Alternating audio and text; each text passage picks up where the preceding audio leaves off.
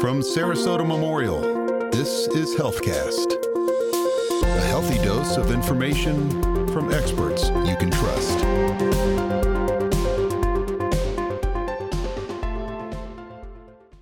Hi, everyone. Welcome to HealthCast. I'm Allison Gottermeyer. Thank you for joining us today as we discuss technological advancements and ongoing clinical research here at Sarasota Memorial for patients in need of spine surgery.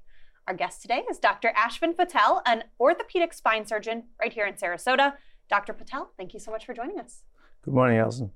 So, Dr. Patel, for a long time now, spinal fusion has been considered the gold standard, if you will, for treatment of low back and leg pain and neck pain with arm pain. How exactly does that work? So, if someone has a uh, arthritic condition and they have a pinched nerve, um, you would, uh, and they have signs of instability, you would add a fusion to that. So you would free up the nerve and you would stabilize the area that you freed up so that the spine does not become unstable. And um, that is very good and it works. The problem is that it affects other areas below and above the area you just fused. So while it's a very good operation and it has been a very good operation, we have concerns about the long-term results and what the consequences are of doing that operation which is fusing the two vertebrae together. What can some of those long term consequences be? Well, one of them is the next level has to take over some of the motion that you've lost because you just fused that first level so that the next level is working harder than it was previously. And as a result, it can become arthritic faster. So that's one consequence. Uh, the second, and that results in back pain or in neck pain if you're, if you're dealing with the neck. And of course, you can get a pinched nerve when you develop arthritis at that next level because bone spurs form when you have an arthritic condition, and those bone spurs can push on a nerve, and as a result, you can get arm or leg pain. Now, some surgeons, like yourself, are using total disc replacement and non fusion techniques, though. So, how do non fusion techniques and disc replacement differ from spinal fusion? So, basically, what you're doing, as the name implies, you're replacing the disc and not fusing the disc. So you will allow motion. So that's the fundamental difference is that one, you still maintain motion. And uh, the second difference is that uh, it hopefully, uh, because of that, it hopefully keeps you from getting adjacent level disease or the next level or level below. Uh, now, not everyone can have a disc replacement. It is for specific problems. So fusion will always be around to stay. Let's say you fracture your neck and you have an unstable neck you cannot replace the disc or replace the bone. You have to fuse it because it's unstable. So, for, or if you have an infection, you cannot replace the disc. If you have an infected disc, you have to either let antibiotics take care of it or you have to do a fusion. So, while fusion is always going to be around, these newer procedures, which actually are not that new, we've been doing them for a while now. It's just that now they're becoming more mainstream, and insurance companies are now accepting them as mainstream. And as a result, more and more are being done. The patients are requesting it, the doctors are more comfortable doing it. So uh, I would say that um, we're always, always going to have fusion, but I think we're going to be doing more and more disc replacements, particularly in the neck. You talked about some of the risks potentially of the fusion. What are some of the risks potentially of the replacement? Great question. So let's talk about it depends on where we are. So for the lumbar spine, probably one of the biggest risks is that you might have missed the fact that the problem is in the back of the spine, meaning the joint. So this replacement, as, as, the name implies, only replaces the disc, which is in the front of the spine. So one of the problems is that you have to be 100% certain that the problem is in the disc, not in the joint. And if somebody has a badly pinched nerve in the low back, replacing the disc will not take care of the problem. You have to unpinch the nerve, which may necessitate a concomitant or a fusion with the unpinching of the nerve, which we call decompression. So that's one risk is that you may not be able to address everything with just a disc replacement because as the name implies, you're just replacing the disc.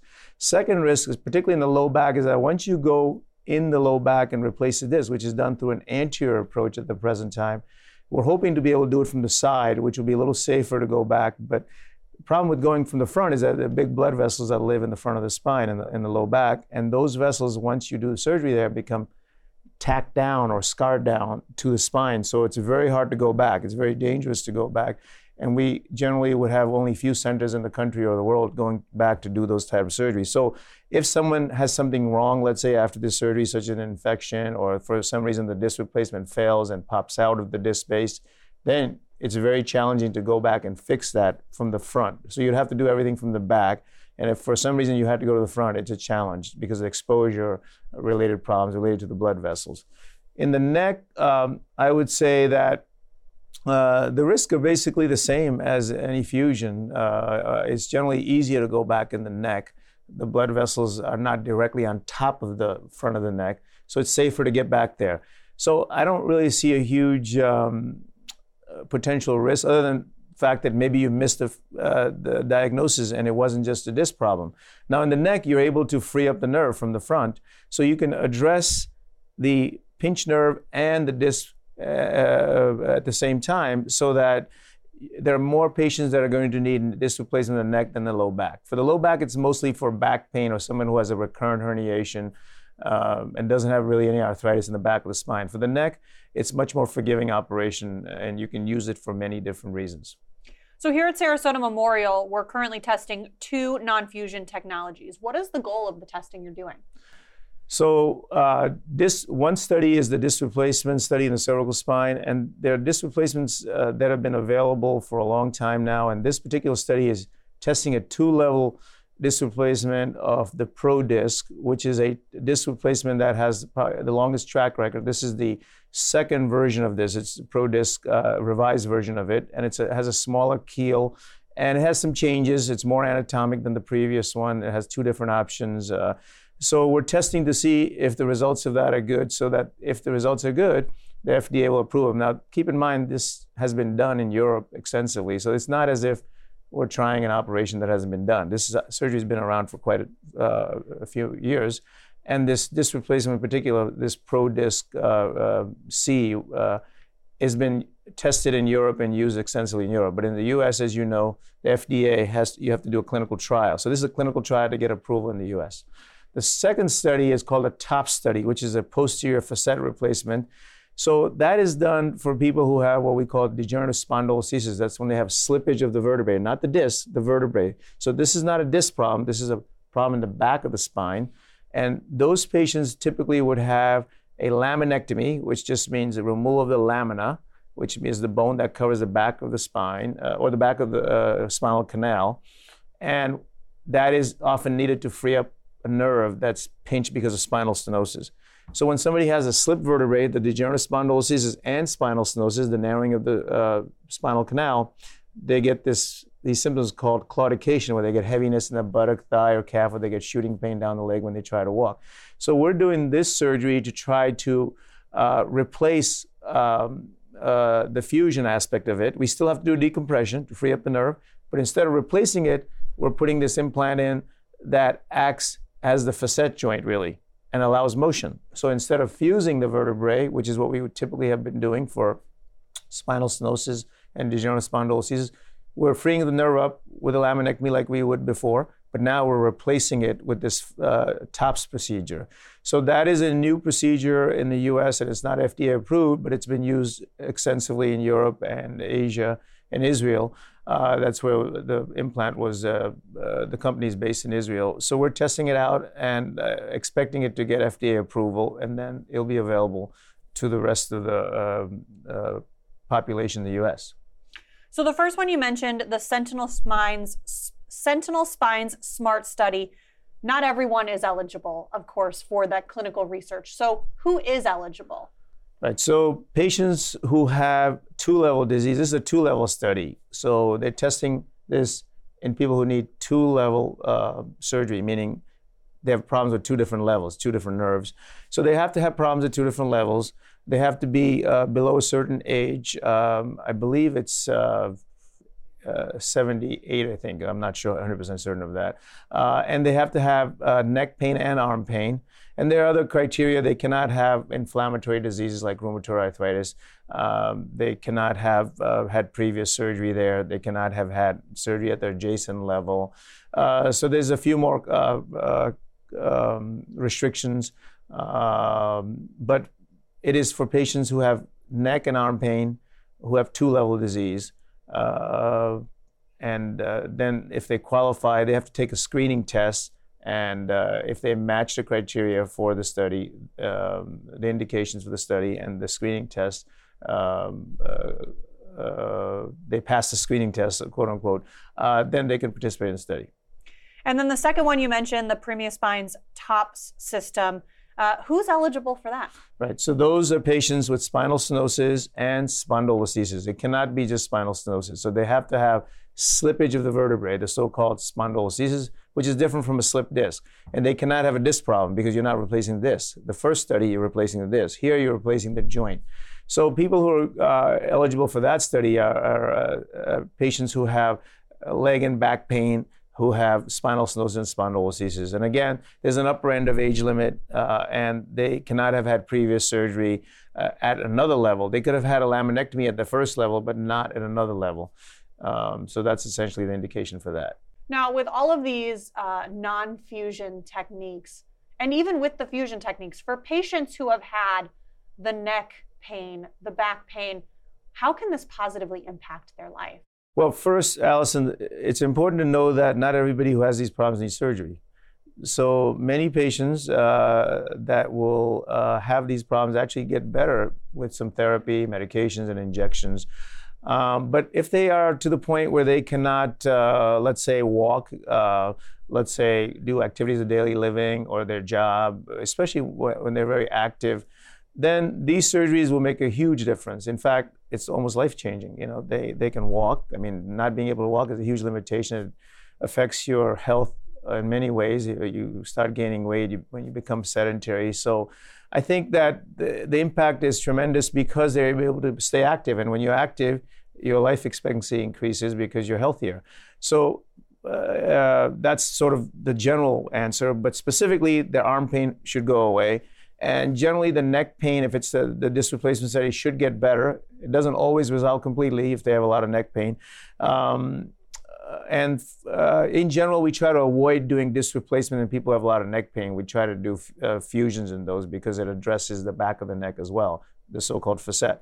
Now, as far, as, far as the low back, uh, that again, they would be able to walk without the leg pain, and then hopefully their back pain will be considerably better. But once again, it's harder to cure back pain than it is to cure what we call radicular or extremity pain, pain in the arm or leg. It's much easier to cure that when we unpinch a nerve. And we just spoke about the two clinical research trials actively ongoing. How can patients get more information if they're interested in possibly participating? So they can call my office and ask for my research coordinator, and they will be fast tracked into getting an appointment. And I will evaluate them. I'll explain the study to them, and then I basically will go through a checklist of whether they qualify because it is very uh, strict criteria. So I actually have to pull a sheet out because there's about 15 things that they have to uh, be um, the checklist has to be uh, correct for before they can qualify. Then they take the screening test, and if they have a high enough score, then they qualify for the study. Now, you've noted that the clinical research does show promise where it's been used elsewhere, and, and it's showing promise here as well. How, how important is it that you're bringing these procedures here to our community and have the opportunity to have clinical research like this here in, at Sarasota Memorial? Well, I think it's great because first it allows me to keep up with the changes. Uh, when I was trying to figure out what to do with my life, you know, I decided on orthopedics because I like sports and uh, taking care of uh, athletes and so on. But when I realized that spine is an area that at, at, the time I was going through my training, they didn't really know what they were doing at the time. So I said, this is an area that in my lifetime is going to see a tremendous change. So I'm experiencing that, and as uh, sort of my uh, uh, my goal had been to go in a field where I would see a lot of changes during my lifetime, and that's exactly what has happened. So for me, it's exciting because I'm able to try new things for my patients because I'm always trying to improve uh, the operation I'm doing. Um, and these give me an opportunity to offer patients new procedures that otherwise wouldn't be available. Now, the disc replacement has been available. Uh, there are several disc replacements that are now FDA approved for one and two levels, but the TOPS study, uh, TOPS implant is not available uh, except for this study. So uh, I think uh, in general, I like doing research, and our hospital has been very good about supporting it and uh, and uh, marketing it, and also just encouraging it. So we have a pretty strong research department at Sarasota Memorial Hospital, and I think that's a, a, credit to the hospital as well as our staff. And it gives me an opportunity to meet like-minded surgeons, and also just uh, you know keeps me interested in what I do. And it's important to note, you did mention before, not every patient that is experiencing this pain needs surgery. So many patients live with the pain because they think, I don't want to go to the doctor and hear that I need to have surgery. What's your advice to patients who are experiencing that pain but haven't gone to see the doctor yet?